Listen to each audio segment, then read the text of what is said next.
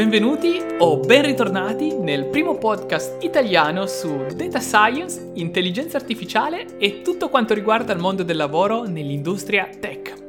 Io sono Alessandro Bersia, data scientist che esercita la professione in Canada e condivido con voi la mia esperienza nel mondo dell'intelligenza artificiale in giro per il mondo. Buon ascolto!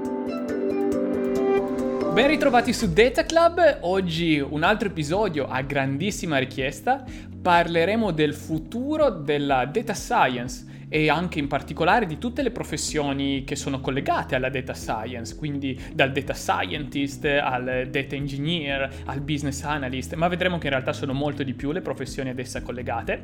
Come al solito l'episodio sarà strutturato in uh, maggior parte attorno a questo argomento centrale. Eh, per chi ci segue live sul canale YouTube Extreme Generation IT avete la possibilità di interagire in tempo reale con la chat e per tutti coloro che ci ascoltano sul podcast podcast ovviamente eh, sarà presentato l'argomento sempre eh, intorno a questo filone cardine.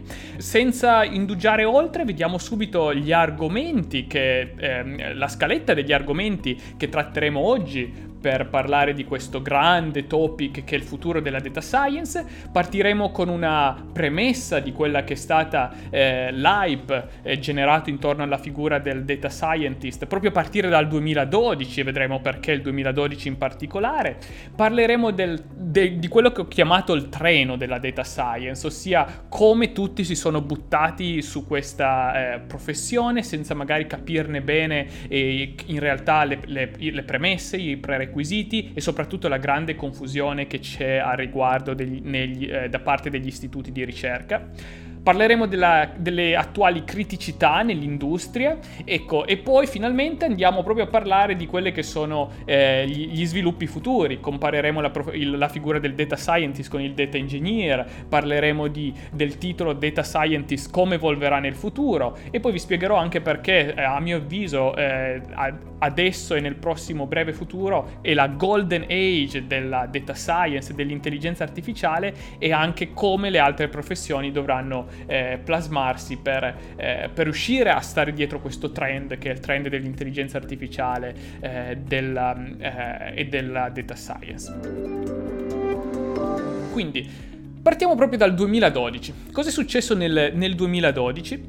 Il 2012 fu l'anno in cui Harvard Business Review ha pubblicato un, uh, un articolo che, che, definiva il data scientist come il lavoro più sexy del ventunesimo secolo.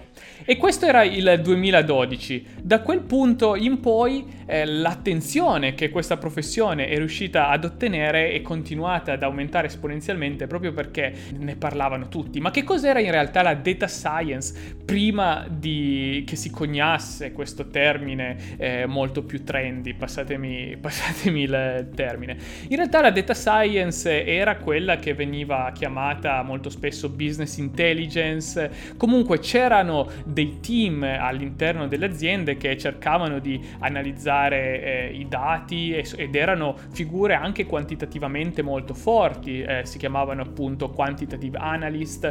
La differenza però è che soprattutto a livello di azienda c'era molta poca comprensione di quelli che sono i big data, di quelle che sono le procedure per ottenere big data eh, a, livello, a, livello, massivo, su scala, quindi quali erano le pipeline, insomma vedremo più avanti che tutto questo in realtà è dominio dei data engineers. E quindi mancavano eh, figure qu- molto competenti dal lato quantitativo e dal lato business, ma e questa è la grande differenza con quelle che sono state le, le professioni più riguardanti il business intelligence eh, fino, fino, al 2012, intorno a quell'anno, mancavano proprio delle, pro, delle figure professionali che avessero anche la competenza della computer science. E qua si, si cogna questo, questo, termine, data scientist, che inizia ad essere un po' sulla bocca di tutti, ma nessuno sa veramente eh, cosa, cosa significhi. Ed ecco che passiamo al, a quello che ho soprannominato il, il treno della data science. Come e perché sono nati certi percorsi formativi.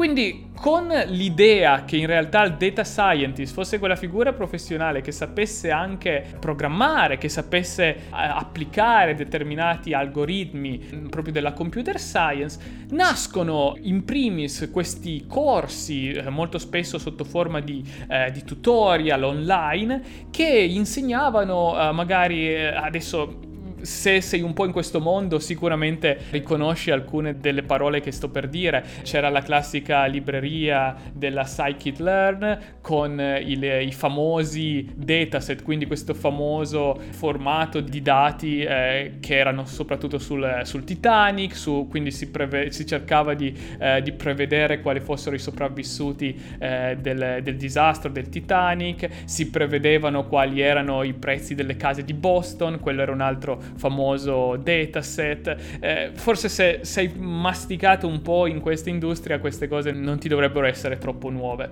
Ecco, e mh, mm, quello fu il periodo in cui eh, sembrava che per eh, prendere il un titolo da, da, data scientist fosse sufficiente eh, appunto seguire qualche tutorial online e masticare un po' di queste librerie. E questo è, è stato anche eh, incentivato dal fatto che le aziende stesse non avessero in realtà idea di cosa un data scientist fosse, quindi era molto difficile anche per un selezionatore eh, cercare di capire quali fossero i requisiti, perché magari persone molto qualificate in determinate eh, discipline quantitative, statistiche e così dicendo, però non avevano questi ultimi sviluppi nell'industria che erano appunto queste librerie di machine learning e quindi sembrava che un tutorial online potesse, eh, potesse effettivamente aiutare molto a mettere un piede nella porta.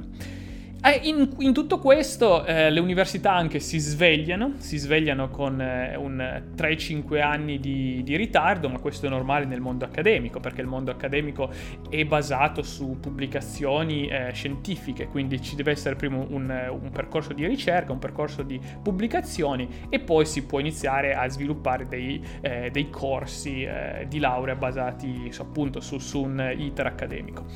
E quindi questo è stato proprio il primo, il primo approccio, il primo far west della data science. Però vediamo che questo ha portato a delle criticità nell'industria criticità nel, eh, al giorno d'oggi eh, c'è una grande confusione su quelli che, eh, che, sono i requisiti per effettivamente essere un, un buon data scientist o comunque entrare nell'industria data science e anche le aziende non, non, ci capiscono molto. Ma vediamo quindi brevemente il punto, il punto che dicevo in apertura, ossia che cos'è la criticità attuale di, eh, di questa industria?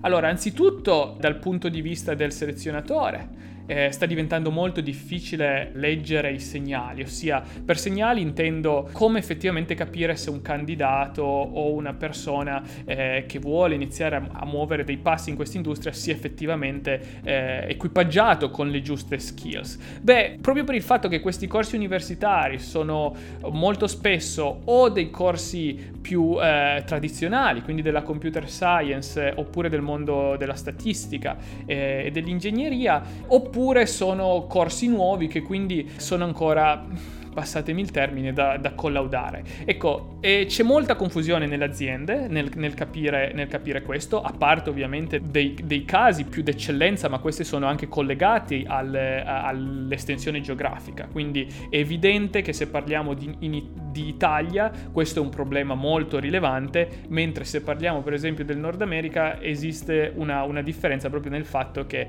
eh, c'è più consapevolezza da parte delle, delle società, delle imprese, di quelle che sono le skills necessarie per un data scientist, anche se eh, rimaniamo comunque un, a una relativa maggiore consapevolezza, non, non, siamo assolutamente ai livelli di consapevolezza che uno dovrebbe aspettarsi per una, per una professione quale quella del data scientist.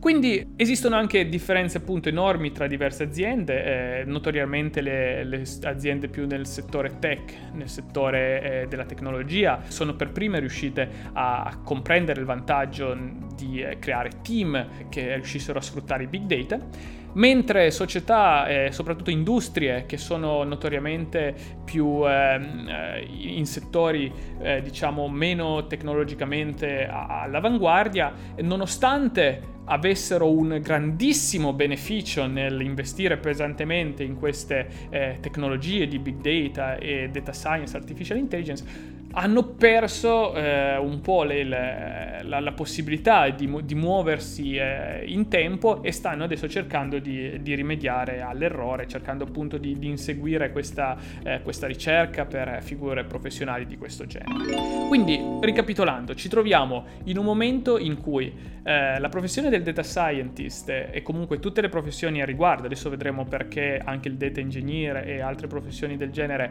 sono estremamente importanti per, per questa industria, che ci troviamo con queste professioni che sono estremamente ricercate, con molte difficoltà nell'effettivamente valutare quali sono le skills eh, necessarie per svolgere questo tipo di professioni, ma più che ancora skills, quali sono i segnali che dimostrano che una persona è, è qualificata, quindi a partire dai titoli di studio, a partire dalle esperienze e, e così via. E eh, in tutto questo cosa c'è da aspettarsi dalla, dalla professione del data scientist. Intanto un saluto alla, alla, chat che sta iniziando a popolarsi. Come ho detto, prenderò dalla chat domande che sono rilevanti in, eh, per, per, questo topic. Detto questo, vediamo di guardare appunto avanti al futuro della professione facendo una, gran, una differenza tra la figura del data scientist e del eh, data engineer. Perché questo la ritengo sia una, una distinzione importante?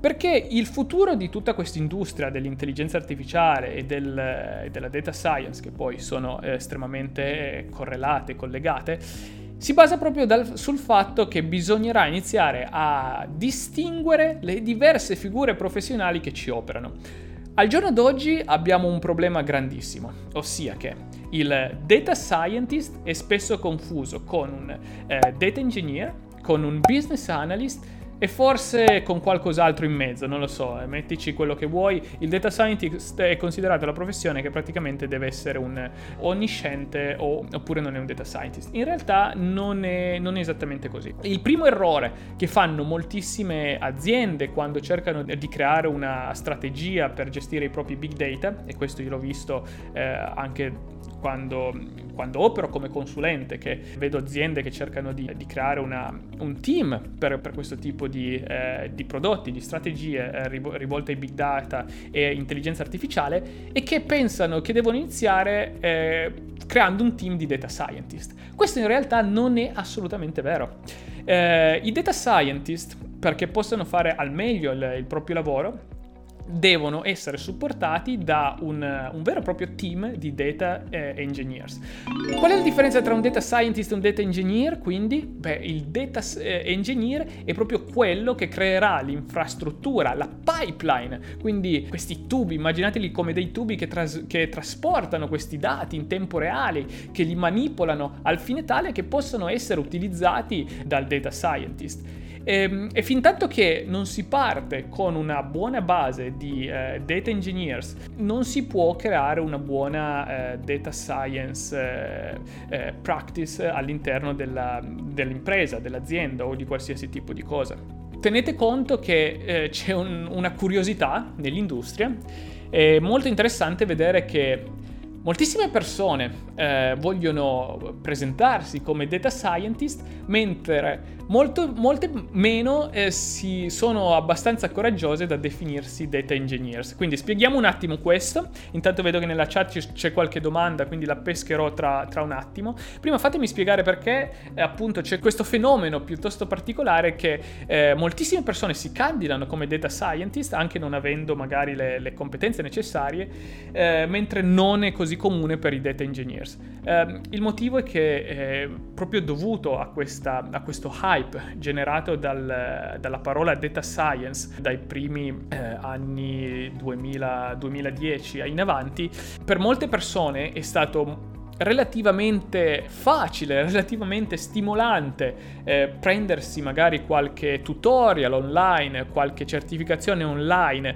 nel mondo della, della data science, quindi legacy, implementare qualche libreria di machine learning e poco più con quei tipi di dataset che avevamo discusso eh, in apertura e quindi hanno visto la professione del data scientist come più approcciabile, quando in realtà quello che hanno sperimentato erano appunto delle appena scalfire la, eh, la superficie, oltretutto della parte più, eh, se vogliamo dire, più facile della professione, ossia quella di caricare una libreria e, e far fare alla libreria tutto il lavoro.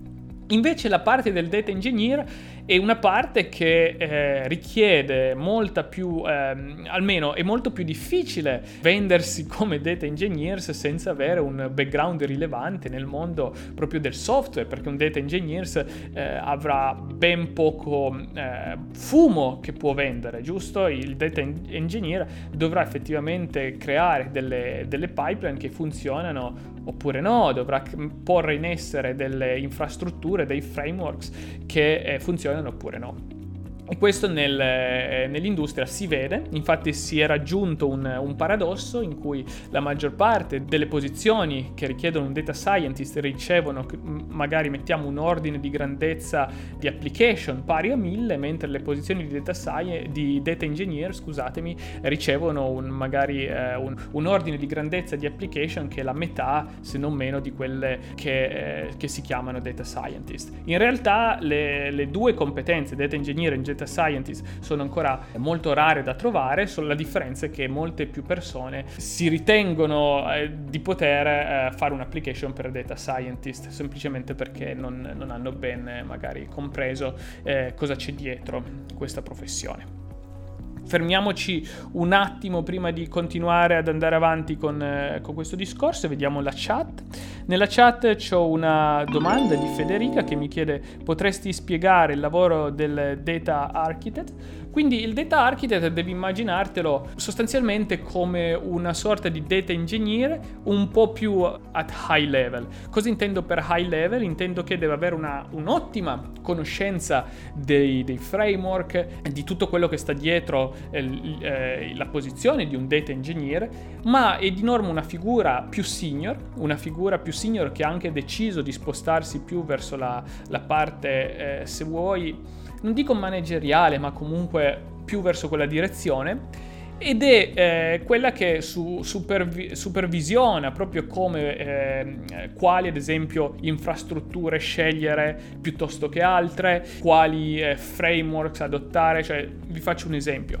Molto spesso quando un'azienda, comunque un, eh, un team di big data vuole eh, migliorare le proprie, eh, le proprie operation nel, nel settore eh, appunto eh, big data, data engineers, avrà da valutare diverse alternative, ossia eh, magari vogliamo valutare qual è il servizio offerto da Google Cloud, poi Amazon, poi IBM, vogliamo valutare a- alcuni framework open source, ti posso nominare Kafka, eh, Kafka non è il, il, pensatore, ma Kafka è in questo caso un framework open source, eh, Spark e così dicendo. Quindi si valutano diversi framework, diverse eh, possibilità e il data architect Architect è quello che dovrebbe avere la, una, un'ottima expertise in questo campo per poter appunto aiutare, con, più, che, più che aiutare, proprio riuscire alla fine a scegliere anche l'infrastruttura giusta e così dicendo. Quindi sostanzialmente è una forma di eh, data engineer se vogliamo. Uh, con alcune, sicuramente con, con, più esperienza rispetto magari al data engineer medio, ma anche con la volontà di andare un po' più nel, nell'ambito management. Ecco, uh, detto questo, uh, torniamo al nostro argomento principale e vediamo quali saranno gli sviluppi futuri, soprattutto in, in funzione di cosa sta succedendo con il cloud, con, il, con i big del, dell'industria, i big sono appunto Google, Amazon eh, e questi tipi di, di, vendors. Cosa c'è da aspettarsi nell'industria? Cosa, cosa su- succederà per uno che oggi sta, sta studiando magari come data scientist oppure per un data scientist che ha iniziato a lavorare come tale? Cosa succederà in futuro? Il punto è questo tutte quelle, quella sorta di, eh, di tutorial, di, eh, di, corsi che abbiamo discusso in apertura, che volevano vendere in, in modo piuttosto, piuttosto, facile la professione del data scientist, stanno venendo eh, tutte quelle, diciamo, quelle, quei task che venivano eh, venduti come eh, usa la libreria, importa la libreria in modo quasi meccanico, ecco tutti questi task stanno venendo in buona parte automatizzati dai grandi big dell'industria, quindi questi vendors come Google, Amazon, IBM, se tu vai a vedere Google Cloud Platform, IBM Watson e, e tutti questi eh, servizi che sono tra loro sostanzialmente competitor, ti accorgi che la maggior parte di quelle analisi a livello basico che venivano eh, 5-6 anni fa, vendute nei tutorial, eccetera, sono oramai totalmente coperte proprio dal, eh, da, questi, da, questi, platforms. Quindi cosa succede? Succede che anzitutto io personalmente lo vedo come una cosa molto positiva, infatti questi vendors stanno, eh, stanno facilitando di molto la creazione di infrastrutture, eh, serverless infrastrutture. Fatemi spiegare cosa significa. Se dieci anni fa per eh, met- porre in essere una, un server di eh, streaming per, per eh, non so, dati in tempo reali, eh, insomma, chiama- chiamatelo come lo volete. Dovevate avere il, il, vostro server in house, dovevate praticamente avere tutto il, il, pacchetto, quindi dovevate acquistare server costosi, eccetera, ma più che altro il problema era sempre il, la manutenzione di queste, di queste cose, la, eh, il dover eh, spendere tanto tempo nel, nel, gestire delle cose che in realtà potevano essere automatizzate, ecco questo sta avvenendo completamente eh, per fortuna rimpiazzato da questi grandi vendors, quindi è oramai normale con appoggiarsi a, a Google anche per delle, eh, per delle compagnie grandissime, per esempio Netflix, Spotify, tutte queste compagnie che sono grandissime in realtà si appoggiano a dei, eh, dei, cloud vendors eh, e eh, possono concentrarsi più sul loro, eh, sul loro, business piuttosto che sull'infrastruttura.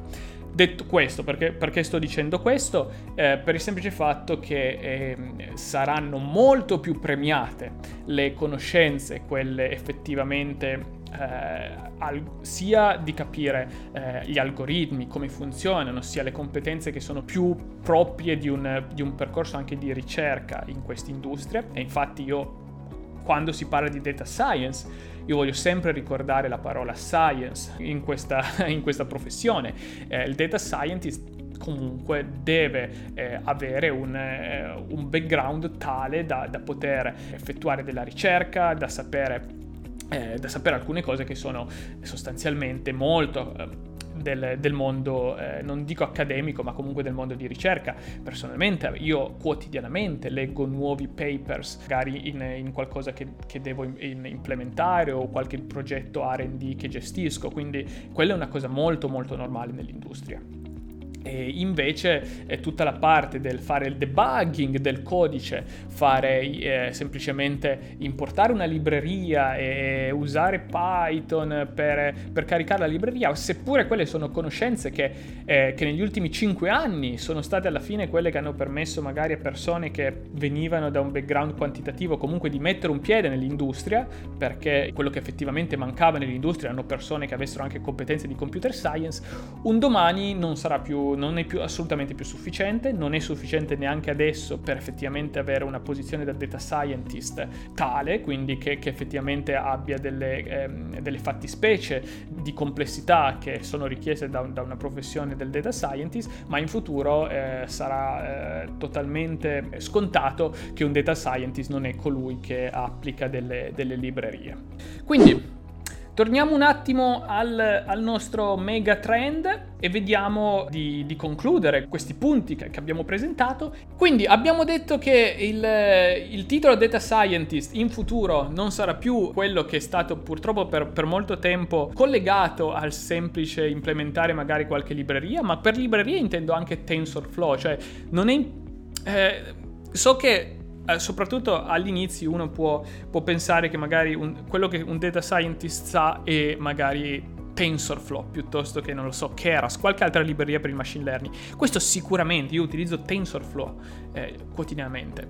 Il punto è che saper solo TensorFlow non è condizione sufficiente, perché TensorFlow è, è un framework, è un framework che eh, continua ad essere aggiornato, quindi vuol dire che se tu oggi sai per, per esempio TensorFlow la versione 1.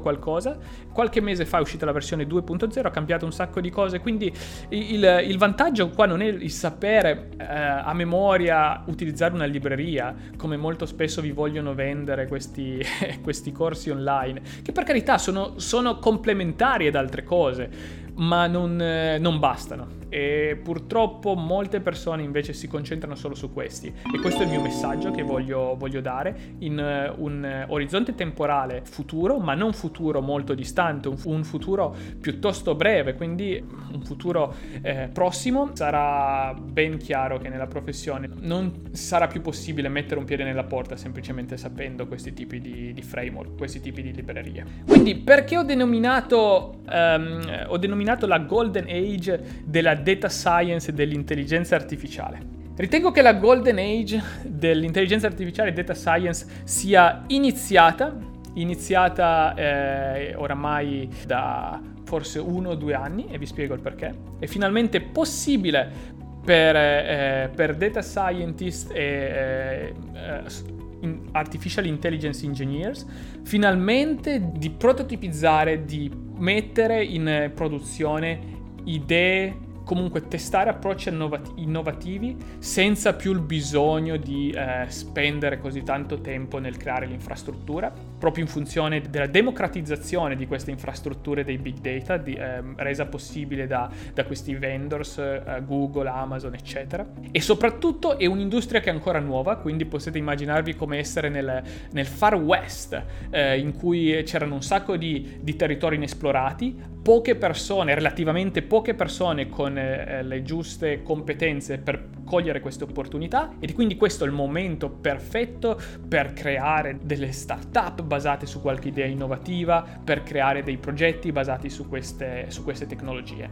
Non era così cinque anni fa, era molto più difficile e probabilmente nel, nel futuro eh, tornerà ad essere molto difficile perché come al solito esisterà una concentrazione eh, delle, cioè si tenderà a consolidare questa industria, quindi sarà molto più difficile magari creare delle cose che abbiano quella eh, caratteristica di novità e sarà anche magari più difficile, la, sarà più la competizione perché ovviamente eh, molte, molte, molte più persone entreranno in questa industria.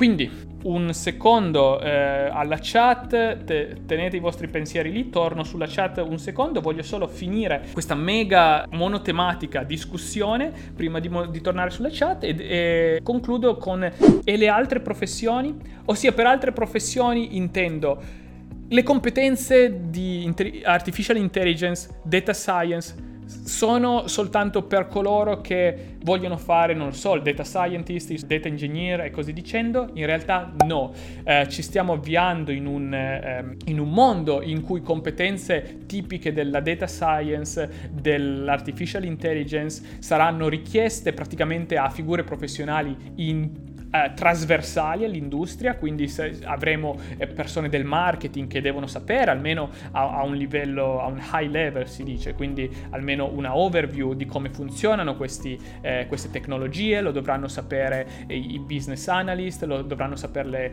eh, quelli che lavorano nella, nell'advertising, lo dovranno sapere i software development, tutti dovranno avere una comprensione più, più o meno dettagliata della materia, proprio perché eh, si eh, continuerà a eh, integrare in praticamente tutti i processi produttivi e tutti i prodotti sempre più di questa, di questa tecnologia basata sui big data, basata su eh, machine learning, quindi tecniche di intelligenza artificiale, che poi quando parlo di intelligenza artificiale non c'è mai da pensare una ma- ad una macchina senziente, siamo molto lontani da lì. Quando parlo di intelligenza artificiale parlo semplicemente di eh, una quantità di dati grandissima, big data appunto, e parlo di eh, algoritmi, parlo di eh, frameworks, parlo di eh, appunto eh, alcuni eh, concetti di matematica e statistica che applicati a questa grandissima quantità di, de- di dati permettono di creare prodotti e servizi che non avevamo mai visto prima. Benissimo, credo che ho dato un overview a questo episodio, un overview che eh, dovrebbe essere abbastanza esau- esaustiva per iniziare un, eh, un, dibattito a riguardo, quindi andiamo sulla chat e vediamo quali sono i, i messaggi che sono stati in- inviati. Federico mi chiedi, se il data scientist richiede competenze a livello di ricerca, sarà sempre più necessario un PhD? Uh, eh, Federico, ottima domanda e mi dai spunto per una riflessione. Partiamo da questo, uh, da questa premessa. Sicuramente in futuro quelle che una volta erano le, le, figure executive che venivano magari da un Master in Business Administration o comunque un, un percorso professionale più eh, legato al business, Uh, un domani saranno molto uh, più. Mo- sicuramente queste figure executive saranno molto più legate a, a figure tecniche, quindi magari con un Master of Science uh, in, in, in, professioni, in discipline relate alla computer science o comunque alla, all'artificial intelligence o anche PhD. Quando mi chiedi sarà sempre più necessario un PhD, eh, dipende per cosa ti, eh, per cosa, di cosa stiamo parlando, perché un, un, eh, Master of Science e un Bachelor of Science sono comunque percorsi accademici che richiedono quantomeno eh, di aver dimostrato delle, eh, delle do, delle, ehm, dei percorsi di ricerca anche, soprattutto un Master of Science, con un Master of Science di norma eh, è abbastanza comune avere delle pubblicazioni, avere comunque una, una tesi di laurea che presuppone presuppone un percorso di ricerca piuttosto, eh, piuttosto intenso. Il PhD, come par- come di cui abbiamo discusso nell'ultimo episodio, eh, è invece una scelta che è molto più orientata a eh, dei fini a lungo termine accademici. Eh, con questo voglio dire che un PhD eh, non è necessariamente la scelta sbagliata se poi vuoi andare nell'industria, ma un PhD comunque in, eh, in misura maggiore eh, è collegato al, eh, a rimanere nel mondo eh, accademico. Esistono poi dei casi di PhD di, di, persone che soprattutto hanno fatto il PhD in, istituto, in istituti al, all'avanguardia, cioè stiamo parlando degli, dei, dei migliori istituti al mondo e questi vengono ad esempio molto spesso eh, integrati in, in, funzioni aziendali, per esempio delle, di, di questi grandi big nell'industria tech, però queste sono appunto eccezioni, bisogna sempre parlare eh, quantomeno da un punto di, di, vista statistico. Statisticamente un PhD non è eh, la, la, scelta eh, ovvia se vuoi andare a fare eh, alcuni percorsi all'interno del, sia aziendali o comunque eh, come data scientist. In alcuni casi, in alcuni casi molto definiti, in, il PhD invece è la scelta giusta. Quindi ehm, quando dico che un, eh, richiede delle, ehm, delle capacità di ricerca, la posizione del data scientist, intendo che eh, sono, eh, sono, più che altro quelle imparate in un, in un rigoroso prog- corso universitario che non deve essere necessariamente un PhD. Spero di avere, di avere risposto alla, ehm, alla, domanda, Federico. Vediamo altre, altre domande in chat. Eh, Maria Rosaria mi chiede: Ciao Alessandro, comincerò a breve una magistrale in ingegneria informatica. Dato che dici sempre che il data scientist è una posizione senior, quale percorso lavorativo iniziale consigli? Maria Rosa, quando io dico che il data scientist è una posizione senior, intendo eh, che è una posizione che richiede di avere o delle esperienze piuttosto concrete nel, nel, sapere gestire questi algoritmi di intelligenza artificiale, cioè avere delle esperienze eh, reali e non soltanto con, con, dati che ti sono stati forniti, vuoi dall'università oppure vuoi dal, non so, da, da internet, ma in, in qualche contesto eh, ovattato, per esempio una competizione di Kaggle, dove i dati non sono quei i dati del mondo reale, cioè la, la, una delle, delle sfide maggiori del data science scientist è proprio quello di riuscire a prendere dei dati che sono sporchi, che sono unstructured, che sembrerebbero per qualcuno eh, totalmente irrilevanti, mentre il data scientist è in grado di costruire su questi dati delle features, quindi c'è un processo di features engineering eh, che poi si ricollega sempre a una certa business expertise, perché puoi creare delle feature, per feature intendo delle rappresentazioni utili di, di questi dati che hai a disposizione soltanto se A hai delle competenze eh, molto, eh, molto, avanzate nel capire gli algoritmi come funzionano, altrimenti la feature che tu generi è, è inutile sostanzialmente. Questo infatti lo vediamo molte persone eh, che vengono magari da un background eh, meno, meno, rigoroso. La prima cosa che vedo è che utilizzano delle features in modo meccanico, cioè eh, tirano dei dati in questi algoritmi e poi quello che esce esce. E la, il secondo eh, presupposto è che hai una certa business expertise, cioè sai il business di riferimento che cosa, che cosa fa. E questo non necessariamente deve essere, non lo so, aver lavorato in azienda per tot anni, ma può anche essere aver lavorato quantomeno su un tuo progetto anche personale, ma avendo fatto tutti quegli steps che ti hanno permesso di andare, eh, di prototipizzare un qualcosa, di, a, di imparare dal, eh, dallo scontrarti direttamente col mondo reale. E, il, e, questo è molto spesso il grande gap che c'è, almeno in Italia, molto spesso tra l'università e il, e il mondo del lavoro. Quindi eh, quindi c'è questo.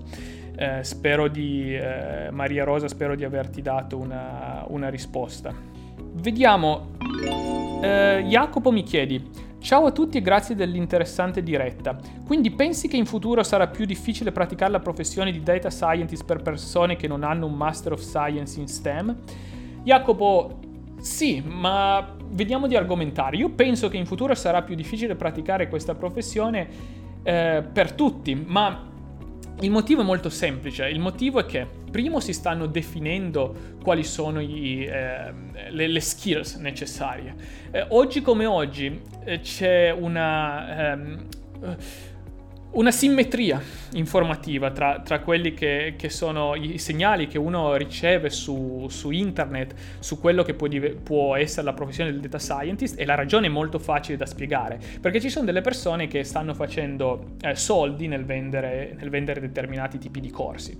Il problema di vendere determinati tipi di corsi è che li puoi vendere solo se i corsi sono relativamente facili, altrimenti nessuno te li compra, non eh, diventano eh, è una frustrazione eh, non riuscire a fare il corso, quindi ti devo vendere delle cose che sono relativamente facili da fare.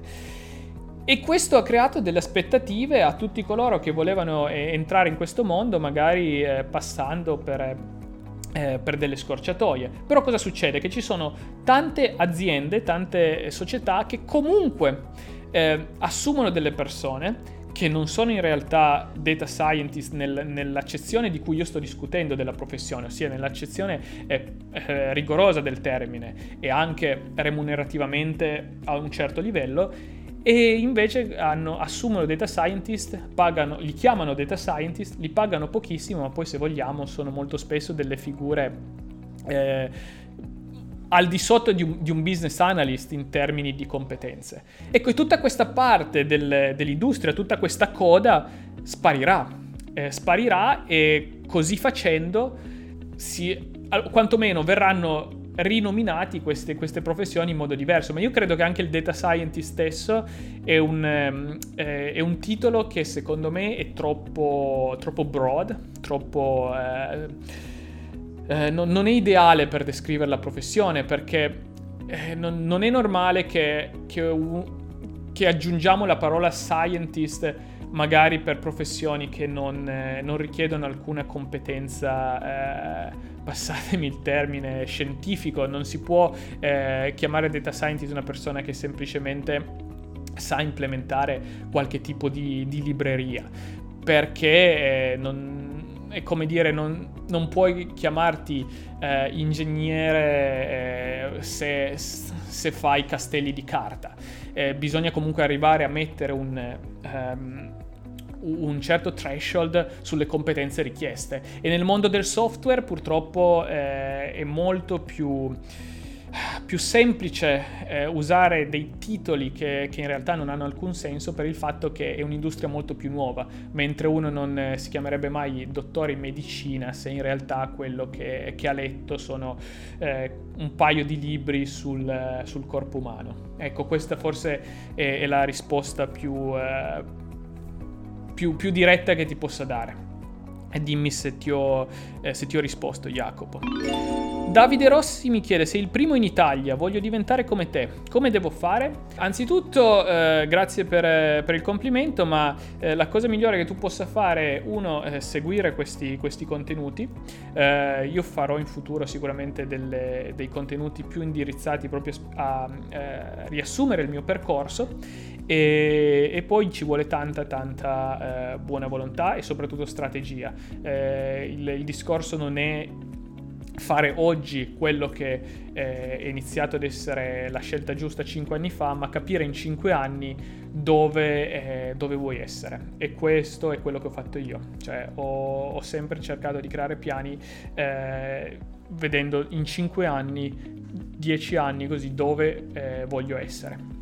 E questo eh, mi ha portato dove sono attualmente. Um, un sacco di domande, fatemi continuare a vedere la, la chat. Anna Maria mi chiede, secondo te quale settore avrà più possibilità eh, di lavoro in futuro per le professioni di data scientist? Grazie. Non esiste un settore in particolare, anzi i, settori continueranno ad aumentare e sarà trasversale a tutti i settori, questo sicuramente. Quindi non, non esiste un... un eh, un settore in particolare. Dal tuo punto di vista, Anna Maria, forse sarebbe interessante identificare il settore a cui sei interessata, perché poi, come dicevamo prima, avere una certa expertise in un settore aiuta, però non è, non è, che la professione va in quel settore, sei tu che devi andare in quel settore. Federico mi chiedi, credi che al momento ci sia solo fuffa oppure qualche Conosci qualche corso master specif- specifico in data science realmente valido? Federico, ehm, la tua risposta di master specifici Uh, probabilmente verrà, verrà, trattata con, eh, con, l'app che rilasceremo a breve dove c'è proprio la sezione con i corsi di laurea specifici. Io non parlo personalmente quasi mai di corsi specifici per eh, due motivi. Il primo è che io voglio parlare a un, a un audience comunque generale, quindi non voglio semplicemente dare un corso specifico perché quello è molto eh, dovuto al, um, tu- alle tue skills, alle tue eh, strategie, ai tuoi obiettivi. E questo è sempre fondamentale perché io non, non posso dare un consiglio generale così, infatti per quello, eh, oltretutto per quello ci sarebbe tensorgen.it per chi ha bisogno proprio di, eh, di strategie eh, tailorizzate, quindi costruite sulla, sulla propria persona e in secondo luogo perché eh, cambiano continuamente, quindi abbiamo creato quest'app in cui eh, tra le altre cose ci sarà proprio una sezione dedicata e poi ci sarà tutta la, la, la possibilità di interagire con un AI all'interno dell'app e, e eh, appunto chiedere domande come quella che hai fatto tu ed essere rimandati una risposta che magari ho già trattato in passato, quindi eh, aiuterà molto per eh, domande eh, magari ridondanti o che comunque c'è già una risposta eh, Federico, quindi spero di, di, avere, di avere risposto. Nicolas, perché hai deciso di costruire questo canale in italiano piuttosto che in inglese, sapendo che avresti avuto sicuramente più pubblico e seguito nel secondo caso? Nicolas, innanzitutto gra- grazie per questa domanda, perché, eh, perché in realtà è una cosa che mi porto dietro da da, da, da, oramai un anno praticamente di chiedermi se questo contenuto avrebbe senso in inglese. Se tu vai nella schermata community del, di questo canale YouTube vedrai che ho anche fatto un sondaggio in cui vi piacerebbe vedere contenuti in inglese. Eh, hanno vinto i no, ma di poco. Eh, il motivo è semplice io sono italiano, io nonostante sia eh, oramai, io tra, tra, parentesi sono due anni che non metto neanche piede in Italia e ho lasciato l'Italia nel, eh, in, in, in, in, via permanente nel 2000, 2012, 2013. Perché non faccio contenuti eh, in inglese qua? La mia idea è che io comunque ho un, eh, ho un messaggio, ho un background che tocca molto le persone italiane. io conosco l'ecosistema Italia, conosco l'ecosistema Nord America, conosco le, l'ecosistema Nord Europa, conosco l'ecosistema russo, perché ho vissuto in tutti questi posti. E eh, credo che la, la mia, la mia, il mio messaggio sia molto molto utile per coloro che uh, hanno anche un background italiano e che quindi ci sia una discussione su, uh, uh, su quelli che sono i punti di forza e di debolezza dell'Italia. Io anche da italiano ho un certo uh, orgoglio nel, nel, poter portare un messaggio in Italia di questo genere e di, di avere anche la possibilità magari di, eh, di cambiare per quanto, eh, in, per quanto sia possibile un po' questo ecosistema italiano. Però la domanda rimane legittima. Mi converrebbe eh, fare dei video in inglese per raggiungere più persone? Dipende cosa uno vuole, cosa uno vuole massimizzare. Vuoi massimizzare la, la tua audience o vuoi massimizzare l'interazione? Io credo che sicuramente in Italia i numeri sono molto mi- minori, però, però forse in, in, Italia le persone che eh, vengono raggiunte da questo messaggio sono molto più coinvolte. E io vi faccio un esempio banale, cioè eh, esistono dei, dei, contenuti su YouTube, YouTube che comunque a mio avviso rimane la piattaforma migliore per, per portare questo tipo di, di, video, mentre poi il mio, il mio, formato preferito è il podcast, però comunque come a livello di video eh, YouTube rimane la piattaforma eh, migliore. Ritengo che esistono dei contenuti che fanno molte, molte visualizzazioni, so, parliamo, pensiamo ad esempio al gaming o comunque contenuti semplici che fanno moltissime visualizzazioni, ma qual è effettivamente la, il valore in termini di engagement? Io ho relativamente meno ovviamente persone che seguono questi contenuti, però l'engagement eh, è comunque alto eh, e quello eh, in un, soprattutto in un'ottica comunque adesso siamo, siamo all'inizio di questo progetto, in un'ottica di lungo termine. Eh, forse l'engagement è quello che, che, conta di più. Vedremo, vedremo. Non, non escludo che esi- arriveranno dei contenuti in inglese, non, non lo escludo. Jacopo mi, chi- mi, chiedi, e se come dici la professione in data science eh, sarà più trasversale, non pensi che avere un background diverso da STEM possa essere un valore aggiunto? Assolutamente sì. Eh, avere un background diverso da STEM in, in aggiunta con le competenze tecnico-scientifiche richieste è un valore aggiunto ed è quello che la professione richiede oggi. Eh, fatemi essere bene, ben chiaro su questo argomento avere un background che sia eh, un'intersezione tra due mondi è un valore aggiunto e lo sarà ancora più domani. E io personalmente ho sfruttato molto questo fatto di avere un, un background che, che fosse un'intersezione tra diversi mondi non ho mai detto che il, eh, avere un background esclusivamente, eh, non so, della computer science sia la risposta. Infatti ho detto che è molto più, eh, più complesso di così. Però, però, il problema è che molto spesso quest- eh, vedo che manca uno di queste due. Manca magari o il background eh, tecnico-scientifico o il background eh, per esempio eh, nel mondo economics, nel mondo, eh, nel mondo econometrics, chiamatelo come, dice, come volete, comunque eh, spesso manca questa, queste due cose.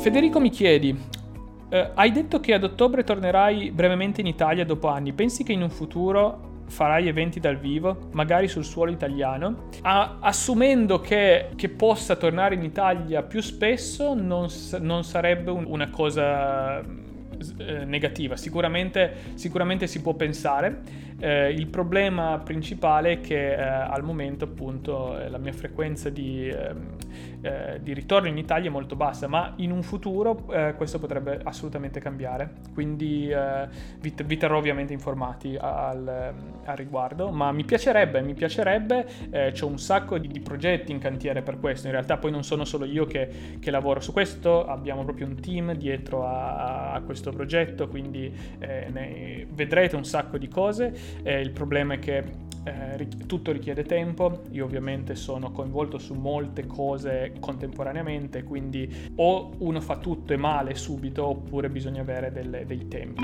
Nicolas dice che complimenti per la scelta, io mi, ti seguirei in inglese volentieri. Sì, eh, effettivamente in, in, inglese, ripeto, in inglese ci ho pensato, stavo portando ospiti a questo, uh, a questo podcast e abbiamo fatto delle interview dei, uh, degli episodi in inglese.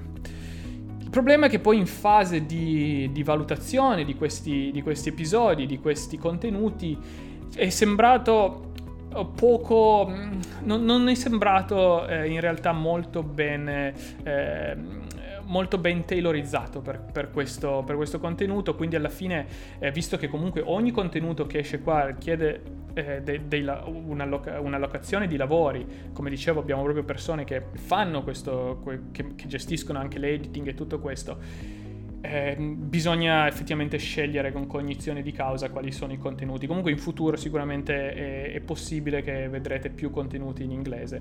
Eh, adesso vediamo come impostare il tutto. Vi, intanto eh, anche una cosa che è successa è che negli ultimi, eh, negli ultimi eh, sei mesi ho, ho, guardato attentamente quali erano gli argomenti che eh, ottenevano un maggiore engagement qua, ho visto anche le, le centinaia proprio di, di, domande che avete inviato, ho capito anche quali sono eh, i bisogni di, in, in, questa, in questo settore, in questa nicchia, quindi c'è stato un po' di learning curve. Vediamo altre altre domande in, in, chat, ne sto probabilmente perdendo qualcuno, in, in futuro eh, probabilmente dovremo creare un, un, sistema più efficace per, eh, per scegliere le domande in chat. Comunque Federico mi chiedi, eh, tra i non addetti ai lavori non si fa distinzione tra data scientist e data engineer. Quali sono le principali differenze? In futuro vedremo ulteriori differenziazioni tra le due professioni?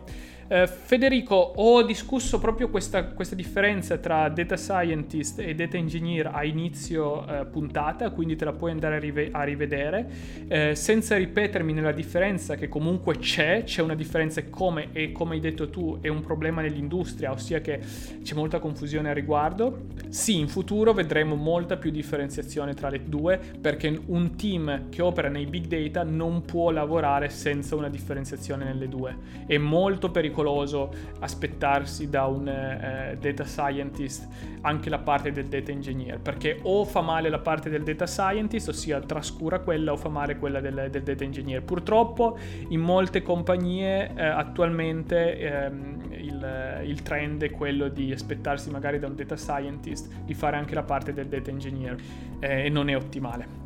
Vi ringrazio tantissimo per essere stati con me, anche per oggi è tutto con questo episodio di Data Club. Buona domenica, alla prossima, dal Canada è tutto. Ciao ciao!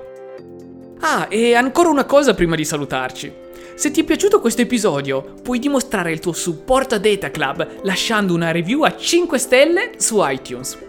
E non dimenticare di iscriverti al nostro canale YouTube, Extreme Generation IT. Trovi sempre il link nella descrizione. In questo modo potrai far parte della nostra attiva community, partecipare alla chat durante gli episodi in diretta e votare ai sondaggi settimanali in cui viene deciso l'argomento per il prossimo episodio. Inoltre, non dimenticare che puoi inviare le tue domande visitando tensorgen.it e utilizzando l'apposito modulo nella sezione Podcast Data Club. Dal Canada per oggi è tutto, ti aspetto nel prossimo episodio.